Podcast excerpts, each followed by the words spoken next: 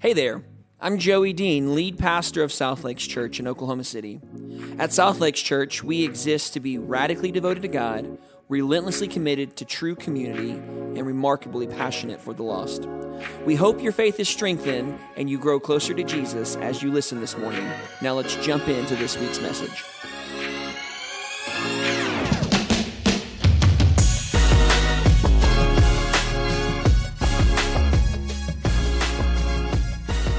All right, good morning, church.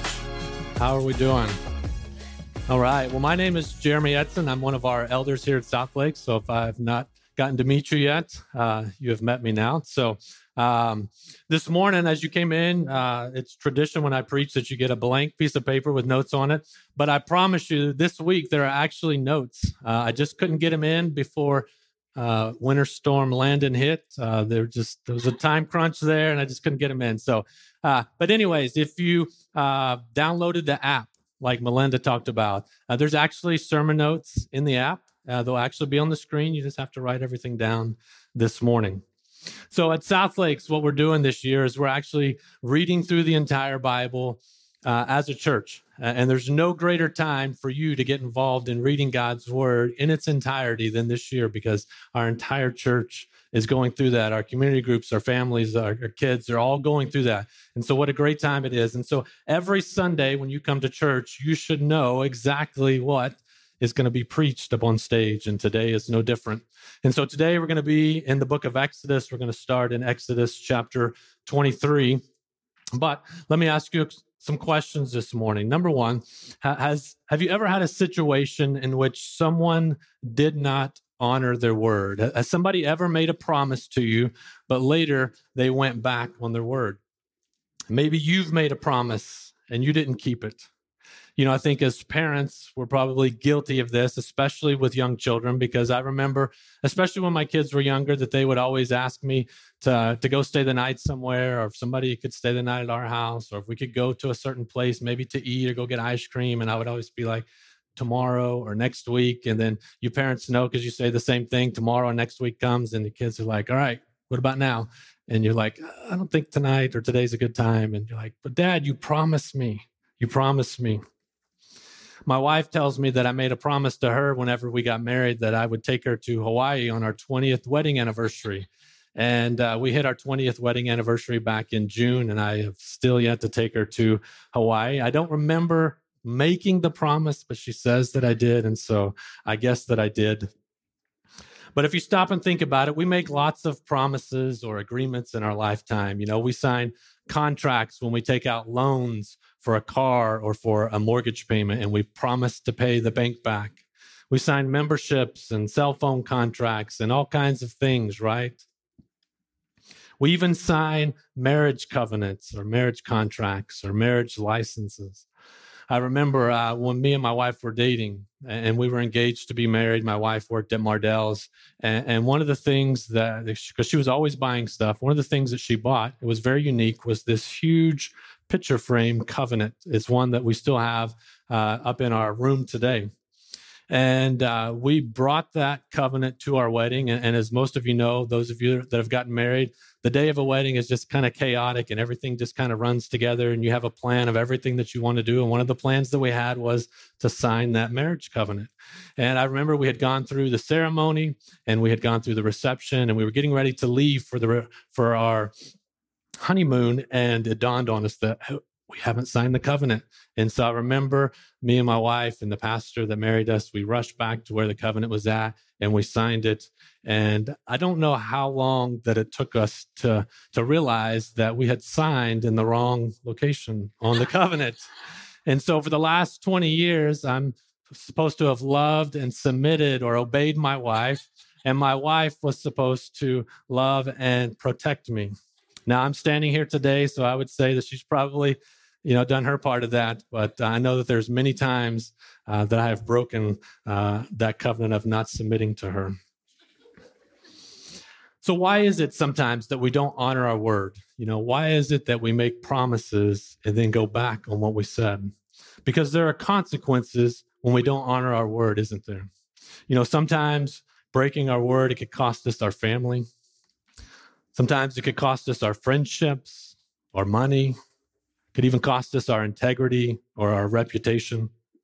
And I think that we would all agree here that honesty and integrity are two key parts to any relationship.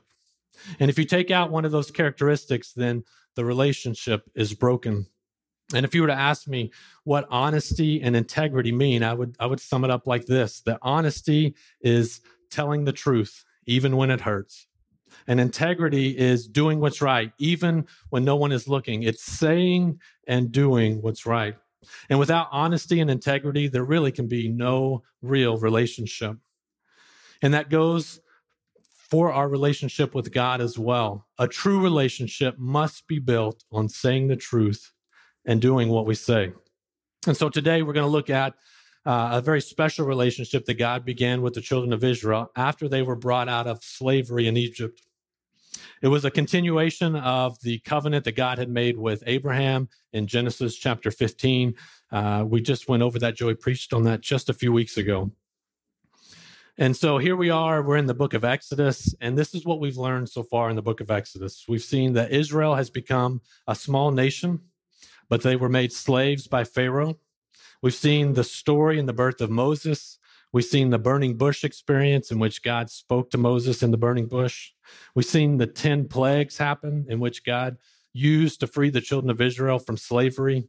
We've seen the institution of the Passover. We've seen the crossing of the Red Sea and how Pharaoh's army uh, was crushed underneath the waters of the Red Sea. Like all these things you've read about if you're reading through our Bible plan this week. And it really feels like that we're moving through scripture through the bible in a very rapid pace. Anybody else just uh, that's been reading along just feel like we're just going through scripture at a rapid pace? There's a lot of things going on a lot of things happening in just such a short amount of time.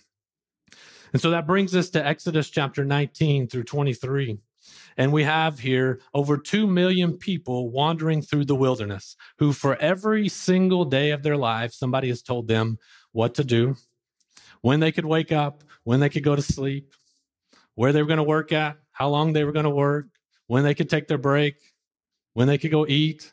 You know, for every day of your life, could you just imagine that somebody is telling you exactly what to do? And here we are, we have 2 million plus people who are no longer slaves in Egypt. And so, what rules were they to obey? What rules were they to live by? You know, it would be very chaotic if they just came out of Egypt and and they just everybody did their own thing, right? I don't think the Israelites would have lasted that long. But in Exodus chapter 19, we see that God brings the children of Israel to the foot of Mount Sinai, the same place in which he spoke to Moses in the burning bush. And it's been about three months since their, their exodus from Egypt. And he begins giving them his law and his commandments. And he even desires to have a covenant or a special relationship with the children of Israel. And in Exodus chapter 19, we see where Moses prepares the people to meet God. Exodus 20, we read about the Ten Commandments. And I don't know if you were paying attention whenever you read that this week on the Ten Commandments, but the children of Israel actually heard with their own ears God speak the Ten Commandments to them. And then in Exodus chapter 21, 22, and 23, we see laws about slaves, about restitution, about social justice, about the Sabbath, and about festivals. And so here in Exodus chapter 23, verse 20, this is where we're going to begin reading this morning. We see the close of a covenant making ceremony and the beginning of a relationship. And one of the key parts of this covenant would be the importance of keeping your word, God keeping his promise to his people, and God's people keeping their obligations to him. And so let's read Exodus chapter 23. We're going to start in verse 20. It says, Behold, I send an angel before you to guard you on the way, to bring you to the place that I have prepared. Pay careful attention to him and obey his voice. Do not rebel against him, for he will not pardon your transgressions, for my name is in him. But if you carefully obey his voice and do all that I say, then I will be an enemy to your enemies and an adversary to your adversaries. When my angel goes before you and brings you to the Amorites and to the Hittites and to the Perizzites and the Canaanites and the Hivites and the Jebusites, and I blot them out, you shall not bow down to their gods nor serve them, nor do as they do, but you shall utterly overthrow them and break their pillars in pieces. You shall serve the Lord your God, and he will bless your bread and your water, and I will take sickness away from among you. None shall miscarry or be barren in your land. I will fulfill the number of your days, and I will send my terror before you, and I will throw into confusion all the people against whom you shall come, and I will make all your enemies turn their backs to you. And I will send hornets before you, which shall drive out the Hivites and the Canaanites and the Hittites from before you. And I will not drive them out from before you in one year, lest the land become desolate with wild beasts multiplying against you. Little by little, I will drive them out from before you until you have increased and possessed the land. And I will set your border from the Red Sea to the Sea of the Philistines, and from the wilderness to the Euphrates, for I will give the inhabitants of the land into your hand, and you shall drive them out before you. You shall make no covenant with them and their gods. They shall not dwell in your land, lest they make you sin against me. For if you serve their gods, it will surely be a snare to you. And then Exodus 24, he says, Then he said to Moses, Come up to the Lord, you and Aaron, Nadab and Abihu, and the 70 elders of Israel, and worship from afar. Moses alone shall come near to the Lord, but the others shall not come near, and the people shall not come up with him. And Moses came and told the people all the words of the Lord and all the rules, and all the people answered with one voice and said, All the words that the Lord has spoken, we will do. And Moses wrote down all the words of the Lord, and he rose early in the morning and built an altar at the foot of the mountain, and the twelve pillars according to the twelve tribes of Israel.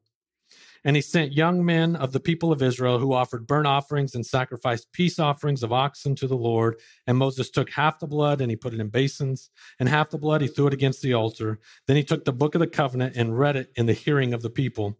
And they said, All that the Lord has spoken, we will do, and we will be obedient. And Moses took the blood and threw it on the people and said, Behold, the blood of the covenant that the Lord has made with you in accordance with all these words. I think this passage of scripture that we just read may be one of the most important passages of scripture in the entire Old Testament. And we've read through a lot of incredible things and a lot of important things in the Old Testament. Matter of fact, this week we just read about the institution of the Passover and what that means and the foreshadowing uh, of what that means.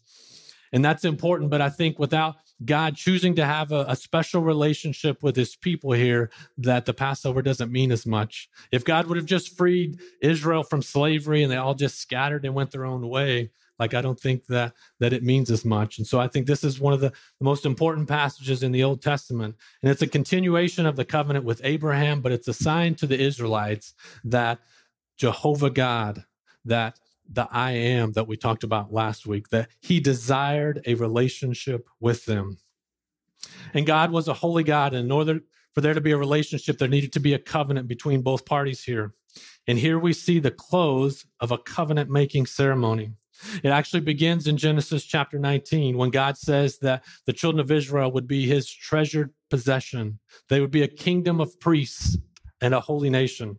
And it ends with God urging the children of Israel to faithfulness along with the covenant making ceremony itself. And so this morning, I would like us to look at five questions. And if you're taking your notes this morning, this is where your notes come into play. And so the first question that we're going to look at is what is a covenant? What is a covenant? Now, there are lots of fancy terminologies and definitions for covenant, but I'm a very simple guy. And so I like very simple definitions. So I'm going to give you a simple definition this morning of a covenant. And a covenant is simply a relationship. A covenant is simply a relationship. Now, in the Bible, we see many covenants. In fact, I would say that if you've ever read through the entire Bible, that you would agree with me that the Bible is a covenantal book. And we see that it's filled with covenants, and some of those covenants are between equal parties. And we've actually already seen some of those in the book of Genesis. In Genesis chapter 21, we've seen a covenant between Abraham and Abimelech. In chapter 26 of Genesis, we see a covenant between Isaac and Abimelech. And then in Genesis chapter 31, we see a covenant between Jacob and his father in law, Laban. And so those are covenants between equal parties, but we also see in scripture covenants between, or covenants that are divine covenants, covenants between God and man. And we've actually already seen those covenants in Genesis as well. There are three covenants that we see in Genesis between God and man. We see the covenant with Adam. Now, the term covenant is not used, but all the, the terms and the curses and the blessings of a covenant, they all are entailed in Genesis chapter 2 and chapter 3. And then in Genesis chapter 9, we see the covenant with Noah, in which God promises never again to destroy the earth by means of a flood.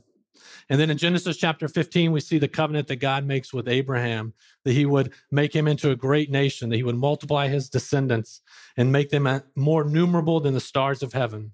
And that's the promise that, that we see here. And that's the promise that was passed down to Isaac and to Jacob and now to the Israelites.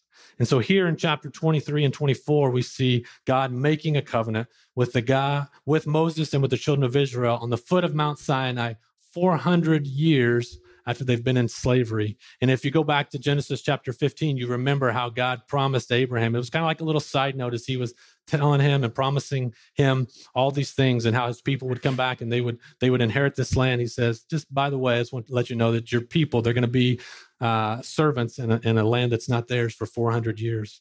And so here we are. And a key note here, something I want you to, to really take note of here is I want you to understand that it is God who chose the children of Israel. God chose them. You see, nowhere in scripture do we see where Abraham or where Isaac or where Jacob or where any of the children of Israel were seeking God. Like it doesn't tell us that. And you would think think that you would have like the little guy that would want to make a covenant with the big guy, right? Like, hey, can you protect me? Like I'll do whatever you want me to do if you'll just do this for me. But no, we see God comes and he wants to make a covenant with them and he chose them.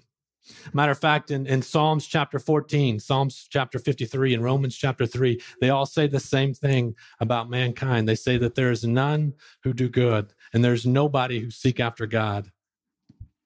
God chooses them. And so look at me or look with me in chapter uh, 7 of Deuteronomy. It's actually going to be on the screen. We'll read it together here. It says, It was not because you were more in number than any other people that the Lord set his love on you and chose you for you were the fewest of all peoples, but it is because the Lord loves you and is keeping the oath that he swore to your fathers, and that the Lord has brought you out with a mighty hand and redeemed you from the house of slavery, from the, the hand of Pharaoh, king of Egypt. Know therefore that the Lord your God is God, the faithful God who keeps covenant and steadfast love with those who love him and keep his commandments to a thousand generations.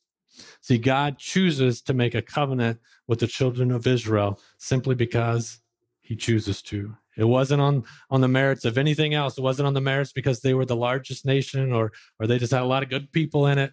They just looked good. They were the prettiest. It was just simply because God chose them. So that brings us to our second question. What were the terms of this covenant? What were the terms of this covenant? As in any covenant, there are agreements between both sides. And in Exodus 23, we see the terms uh, of the covenant between the divine, which is God, and the lesser, which is the children of Israel. And in this section of Exodus 23, we see certain promises from God. But at the same time, we see certain requirements that he has that's charged to Israel. And the blessings of those promises were based on the keeping of their word, God keeping his word of promise, and the Israelites keeping God's law. And as we read through and as we read through chapter 23, there's really two common phrases that stick out. Number one is the I will statements from God. Take a look at it if you would. Verse 22 says, I will be an enemy to your enemies and an adversary to your adversaries. Verse 25 says, He will bless your bread and water, and I will take away sickness from among you. Verse 26, None would miscarry or be barren. I will fulfill the number of your days. Verse 27 I will send my terror before you, and I will make your enemies turn their backs to you. Verse 28 I will send hornets before you, which would drive out the people of the land. Verse 29 I won't drive them out in one year, but little by little. In verse 30 I will drive them out from before you. And in verse 31 I will set your borders from the Red Sea to the Sea of the Philistines, from the wilderness to the Euphrates, and I will give the inhabitants of the land into your hand. And I think that we can sum up uh, all of these I will statements here from God into uh, three categories here. And, and that is that God would protect, He would provide, and that He would give to the children of Israel. Remember, they just came out of an entire lifetime of slavery in Egypt. And even though scripture says that they did have weapons because the Egyptians gave them weapons for whatever reason as they left, um, you know, they didn't have a trained army. They were slaves their entire life. They didn't have a trained army and they didn't have a place that they could grow their crops and have food and count on those that food, you know, sprouting up. They didn't have their own land. They didn't have a place to call home. But God says here that I will, I will protect you. I will be an enemy to your enemies and an adversary to your adversaries. He says he's going to provide for them. He's going to bless their bread and their water. He's going to take away sickness from them. He's going to make sure that they're not barren. They're going to be able to multiply in the land. And then he's going to give them the land and he gives them the area of the land that he was going to give them. And the second thing that we see here uh, in, in chapter 23 is this we see the you shall statements. And really, we see the you shall statements. They really go back to Exodus chapter 20 in the start of the Ten Commandments. But here in Exodus chapter 23, there are really three main instructions here.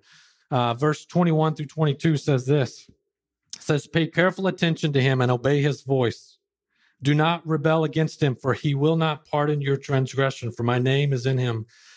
But if you carefully obey his voice and do all that I say, I will be an enemy to your enemies and an adversary to your adversaries.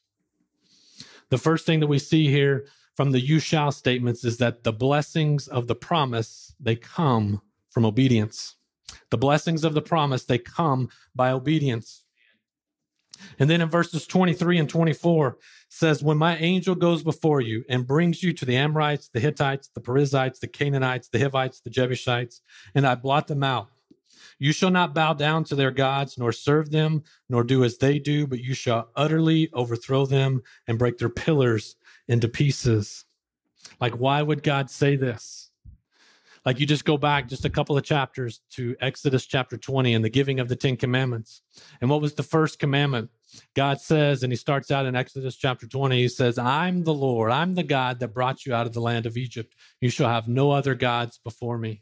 And then the second commandment, he says, Look, you're not to even make any carved images and bow down and worship them.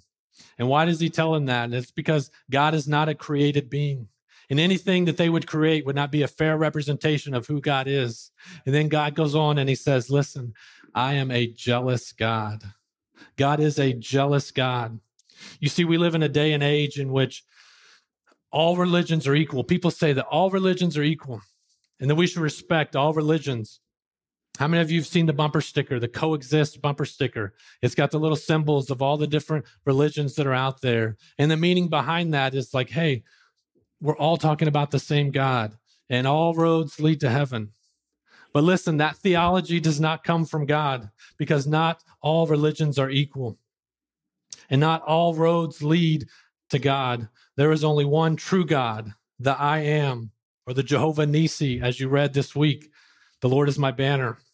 And he says that he's a jealous God and he wants you all to himself and he will not share his glory with anyone else. And then we see in verses 32 and 33 you shall make no covenant with them and their gods. They shall not dwell in your land, lest they make you sin against me. For if you serve their gods, it will surely be a snare to you. How many of you remember when you were little and your parents said, Hey, I, I don't want you hanging out with that person, or I don't want you hanging out with this group of people? And why did they tell you that? They told you that because they knew that if you started hanging out with those people, that, that you might start to act like them, that you might start to do some of the things that they did and say some of the things that they did. And you might get into trouble yourself, right?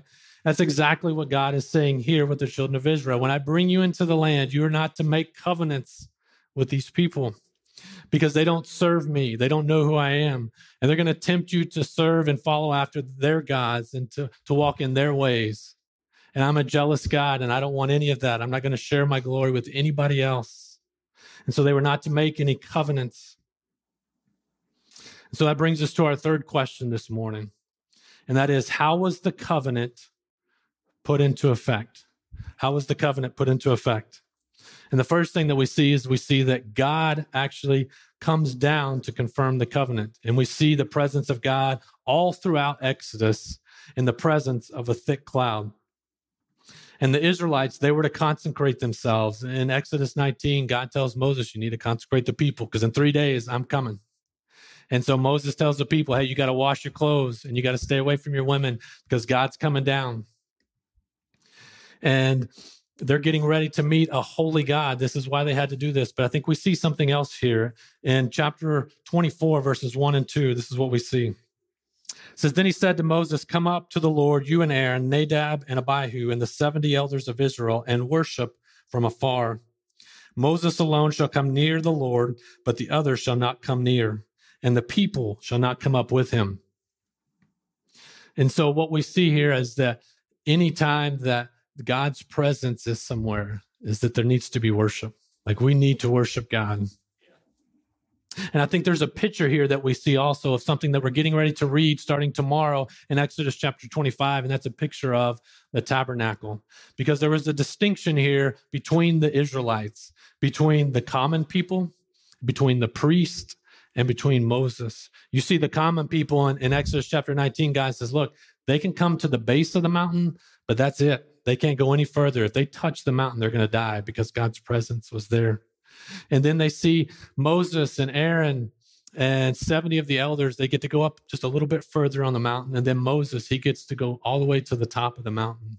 And I think this is a picture of the tabernacle that we see with, with the priest and how we have the high priest is the only one that can go into the holy of holies and make the sacrifice once a year. We're going to we're going to read about that coming up in the next week or two.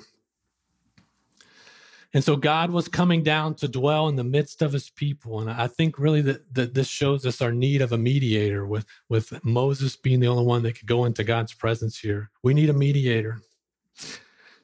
And in Exodus 24, 3 through 8, God he or Moses speaks to the children of Israel the terms of the covenant. He says in verse 3, he says, Moses came and told the people all the words of the Lord and all the rules.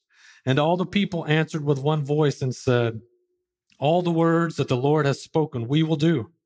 And Moses wrote down all the words of the Lord. And then if you skip down in verse 7, it says, Then he took the book of the covenant and read read it in the hearing of the people and they said all that the lord has spoken we will do and we will be obedient when we sign contracts you know, I don't know if we always read through even to the the very bottom line and look at the fine print and see what's in those. Sometimes there's some things in the fine print that that may surprise us or you know catch us off guard. There may be some kind of big balloon payment at the end of our loan, or there may be you know something that we have to do at the end of that, or we may be tied down to a certain year uh, or number of months in, in our contracts that we sign. But here the children of Israel, they had no surprises in what they were doing. They knew exactly what this covenant entailed. Moses told it to them. They actually heard it from God, a lot of it. And then Moses writes it down in a book and he speaks it to them. And both times, both times they confirm the covenant and they say, listen, we will be obedient. We'll do everything that God tells us. And then we see starting in Exodus 24, verse 4, where the covenant is sealed in blood. And Moses wrote down all the words of the Lord, and he rose early in the morning and built an altar at the foot of the mountain. And the 12 pillars, according to the 12 tribes of Israel, and he sent young men of the people of Israel who offered burnt offerings and sacrificed peace offerings of oxen to the Lord. And Moses took half the blood and he put it in basins, and half the blood he threw it against the altar. Then he took the book of the covenant and read it to the people. And they said, All that the Lord has spoken, we will do, we will be obedient. And Moses took the blood and he threw it on the people and said, Behold, the blood of the covenant that the Lord has made with you in accordance with all these words. Moses seals the covenant by blood. And in scripture, in all of the divine covenants that we see between God and man, blood is always shed. Look with me at Leviticus chapter 17, verse 11. It should be on the screen. It says, For the life of a creature is in the blood, and I have given it to you to make atonement for yourselves on the altar. It is the blood that makes atonement for one's life. And you see, a sacrifice was made here for the forgiveness of their sins. And while part of the blood was used for atonement of their sins, the other part of the blood was used to seal the covenant. And so now we know what a covenant is. We know what the terms of the covenant are. We know how it was put into effect. So it brings us to our fourth question, which is what is the ultimate goal of this covenant? What's the ultimate goal of being in this covenant with God? Look with me in Exodus 24, verse 9. This is after they sealed the deal here. It says, Then Moses and Aaron, Nadab and Abihu, and the 70 elders of Israel went up, and they saw the God of Israel. There was under his feet, as it were, pavement of sapphire stone, like the very heaven for clearness. And he did not lay his hand on the chief men of people of Israel. And they beheld God and ate and drank. And then in verse 15, then Moses went up on the mountain, and the cloud covered the mountain, and the glory of the Lord dwelt on Mount Sinai. And the cloud covered it for six days. And on the seventh day, he called to Moses out of the midst of the cloud. Now, the appearance of the glory of the Lord was like a devouring fire on top of the mountain in the sight of the people of Israel. And Moses entered the cloud and went up on the mountain and was on the mountain 40 days and 40 nights. And so we see after they sealed the deal here with blood that there's actually a meal that takes place and and Moses and Aaron and Nadab and Abihu and 70 of the elders, they get to go up and they have a meal. And I'm not for sure exactly what they saw. Scripture just gives us just a, a, little glimpse of what they saw. And it shows that they see maybe the feet of God and the pavement in which God stood. And, and they didn't, God allowed them to see that. He didn't kill them for seeing that. And then Moses gets to go a little bit further up the mountain into the presence of God, into his glory. And so I think that's the ultimate goal of being in this covenant with God, and that's to be in the presence of God and to see his glory. That's the ultimate goal here, is to have a full relationship with God. You know, one of the greatest things about marriage is getting to live with your spouse. You know, me and my wife, we dated for three and a half years before we got married you know, we did a lot of things. I took her on a lot of dates. We went and did a lot of activities, went, ate a lot of meals together, did a lot of things together. But at the end of the day, I had to go back home. For three and a half years, I had to go back home. And I look forward to the day when we got married because when we got married, I didn't have to go home anymore. When I went to bed, my wife was there. When I woke up, my wife was there. We got to have a family together. We got to go on vacations together. We got to do life together. And is that not the goal of the relationship that we have with God is is that of a marriage, one where we get to live every single day of our life with our creator, our heavenly Father and the one who freed us from the bondage of sin. There's no greater joy to be in the presence of the Father and to experience and to see his glory. So that brings us to our final question this morning. And maybe it's the most important question. And that is what happens if Israel doesn't keep the covenant? Mm. What happens if they don't keep the covenant? Now, we don't see the full extent here in Exodus of the blessings and the curses. We'll see that later on in Deuteronomy chapter 28. But we do know that the blessings of the promise that they come from being obedient, and so they must remain obedient. And in Exodus 24, verse 3 and 7, when, when Moses ratifies the covenant with the children of Israel and he tells them everything that God has said. And they say, We're going to be obedient. And when he writes it in the book and he reads it again and they say, We will be obedient. Do you think they really meant it? It's a good question. I think that they were sincere, probably, in what they said. I mean, I think they had every intentions of following God's commandments. I think that they were truly sincere in the words that they said. But I, what I don't think they understood was I don't think they understood the greatness of God and his holiness. And I don't think that they understood the depravity of man and the deepness of their own sins. They made a promise sincerely, but it was incompetent. You're like, Jeremy, what does that mean? Let me take you 40 years later to the book of Joshua. In the book of Joshua, we see, and if you remember the hand motions, you got Joshua, he divides, conquers, and then he divides up the 12 tribes. And at the end of the book of Joshua, this is what Joshua says. He says, You need to choose this day whom you're going to serve.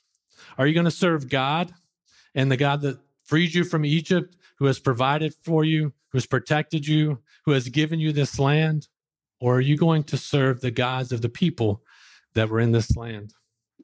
He says, But as for me and my household, we're going to serve the Lord. And the people, they respond back the exact same way that they did in Exodus chapter 23 and 24. They're like, We'll be obedient. Everything that God says, we're going to be obedient. And so I want to take a look this morning at what Joshua told them in Joshua chapter 24, verse 19. But Joshua said to the people, You are not able to serve the Lord, for he is a holy God. He is a jealous God, and he will not forgive your transgressions or your sins. And I find that that's interesting that he says that. And where did he get that from? Because Joshua was only two men that were alive at the beginning of the first covenant. So let's go back and let's read Exodus chapter 23. In verse 20, it says, Behold, I send an angel before you to guard you on the way and to bring you to the place that I have prepared. Pay careful attention to him and obey his voice. Do not rebel against him, for he will not pardon your transgression, for my name is in him. God was sending an angel before them, one which had God's name. We believe that this is Jesus pre incarnate. And you needed to listen and you needed to obey his voice because he would not pardon your sin. And Joshua tells the second generation that actually gets to go in and inherit the promised land the exact same thing here. And you see, in this covenant with Israel, there is really no forgiveness of sin and rebellion. There's no forgiveness of sin and rebellion. And everybody in Exodus chapter 24, they failed in keeping the covenant.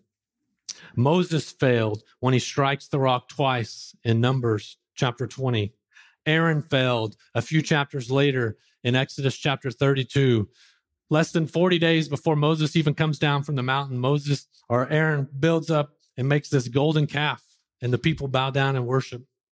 Nadab and Abihu, the Levitical priest, they fail in Leviticus chapter 10 when they offer an unauthorized offering to God, and so God consumes them with fire. The elders and all the people, they fail. They worship this golden calf in Exodus chapter 32. And then later in Numbers chapter 13 and chapter 14, we see when they were getting ready to go in and possess the promised land, they had sent the spies into the promised land. And word came back that these guys were big and we can't take them. The only people that said we could take them were Joshua and Caleb. And and and the rest of the people, they're like, mm, we don't trust God. Let's just stay where we're at in the wilderness. Everybody in this story failed to keep their promise to God and the terms of the covenant. And if you and I were in this same situation, if we were here, the outcome would be no different, would it? It would be no different because we're not able to fully obey God and satisfy his justice. And that's a really big problem because in this covenant, rebellion would not be forgiven, yet the people were rebellious people. It's a covenant in, in which the blood of animals only symbolically cleansed them, but the people, they needed a real cleaning. It's a covenant that would not save them eternally, and it won't save us eternally. And it wasn't because the covenant was broken, it's because people are broken. It's because people are broken. And you see, God's law was never intended to save Israel from their sins. It never was. It was to point them to their need of a Savior. You see, God is holy and God is perfect, and we are not. And even if we wanted to follow God's law perfectly, we can't, because in the words of Joshua, we're not able to. You see, we're sinners not because we sin, we sin because we're sinners. We're born that way because of the fall in the garden. And we need a new covenant. We need a new mediator. We need a savior. That's what we need. We need a savior. And the outcome here, it did not surprise God. In fact, this covenant, the Passover, everything else that we read in the Old Testament, like everything points towards the new covenant and it points towards Jesus. In 2 Samuel chapter 7, God makes a covenant with David and promises him that he would establish the throne of his kingdom forever. In Jeremiah chapter 31, God says he's going to make a new covenant. And it's not going to be like the old covenant in which the people broke. And he was going to write his law on the tablets of their heart, not on tablets of stone. And that he would make them his people and he would be their God. And get this if you go back and you read Jeremiah chapter 31, he says, In this covenant, he would forgive them of their sins and he would remember their sins no more. In Luke chapter 22, verse 19 and 20, the new covenant is established when Jesus, before he dies on the cross, he eats a meal with his, his disciples. And he says, Look, you need to take and you need to eat this bread because it represents my body, which is broken for you. And you need to drink this cup because it represents the blood that is poured out for you. And a little while later, Jesus dies on the cross and he fulfills the law, he fulfills the prophets, he fulfills the commandments, all the promises, and he pays the price once and for all for our sins. I wish we had time this morning that we could go into more depth uh, of just the differences between the different covenants.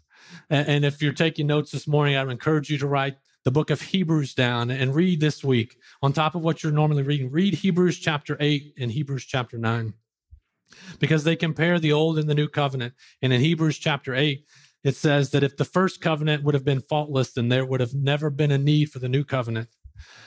Like if the first covenant would have saved them eternally, if the blood of animals would have saved them eternally, there would have been no need for Jesus to come on the scene.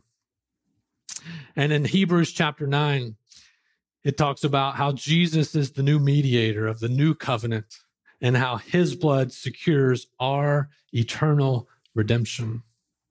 The blood of Jesus, it secures our eternal redemption. You see, everything points towards Jesus. Everything. We are a broken people and we need a savior. And God, He knew this before the foundation of the world. Even before He created the world, He knew that you and I were going to sin. And he, he had a plan from the very beginning. And we see that. And we've seen that already. The question is this morning do you trust that plan? Do you trust that plan and the finished work of Jesus on the cross? You know, here in a moment, we're going to have a time of invitation, a time of response.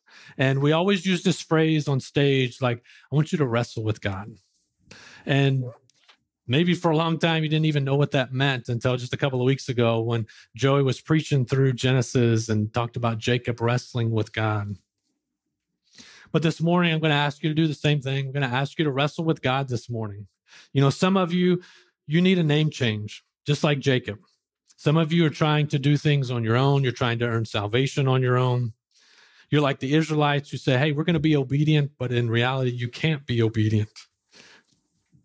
Romans chapter 3, verse 23 says that we've all sinned and fallen short of the glory of God, each and every one of us. And so, some of you this morning, you need to accept the terms of the new covenant, not the old. And you need to trust in the finished work of Jesus and in his blood and his death, burial, and resurrection. Romans chapter 10, verse 9 says that if you believe in your heart the Lord Jesus and if you confess with your mouth that God raised him from the dead, you will be saved. Like that's the term of the new covenant. Jesus sealed that covenant with his blood. The question is, do you believe? Do you trust in that new covenant? Some of you are here this morning and you're like, hey, Jeremy, I, I, I believe in that covenant. I've been saved for quite a long time. And so, my question to you this morning is what area of your life do you struggle with obedience? What area do you struggle with obedience? You know, I've listed a couple of things here. Some of us may struggle with the being obedient in baptism. Like we've trusted in Jesus, but we've never followed through in believers' baptism and showed that public display of, of what we believe. Some of you, and we don't talk about this a lot, may struggle with just the call to ministry. Maybe God's been tugging on your heart. We still need preachers and we still need youth ministers and children's ministers and worship ministers and, and missionaries to go out and spread God's word. And, and maybe God's been tugging on your heart for quite a long time, the call to ministry. Maybe some of you need to be obedient to the call of ministry. Maybe it's just a particular sin in your life that you struggle with. You know, I know each and every day I struggle. There are certain things that I just struggle with, and I have to ask God for help on those things. What do you struggle with being obedient? Honesty and integrity, saying and doing what's right, it's the key to any relationship, including our relationship with our Heavenly Father. On this side of eternity, we'll never be sinless. But as we grow in our relationship with the Father, we should sin less. Our lives should slowly start to look more and more like His. And so, whatever you need to wrestle with this morning, I pray that you do that this morning. If you want to pray or talk with somebody, I'll be down here up front. But I ask this morning that, that you would just meditate and that you would wrestle with God this morning. Thanks again for listening to this message. For more information about South Lakes Church, go to slchurch.life.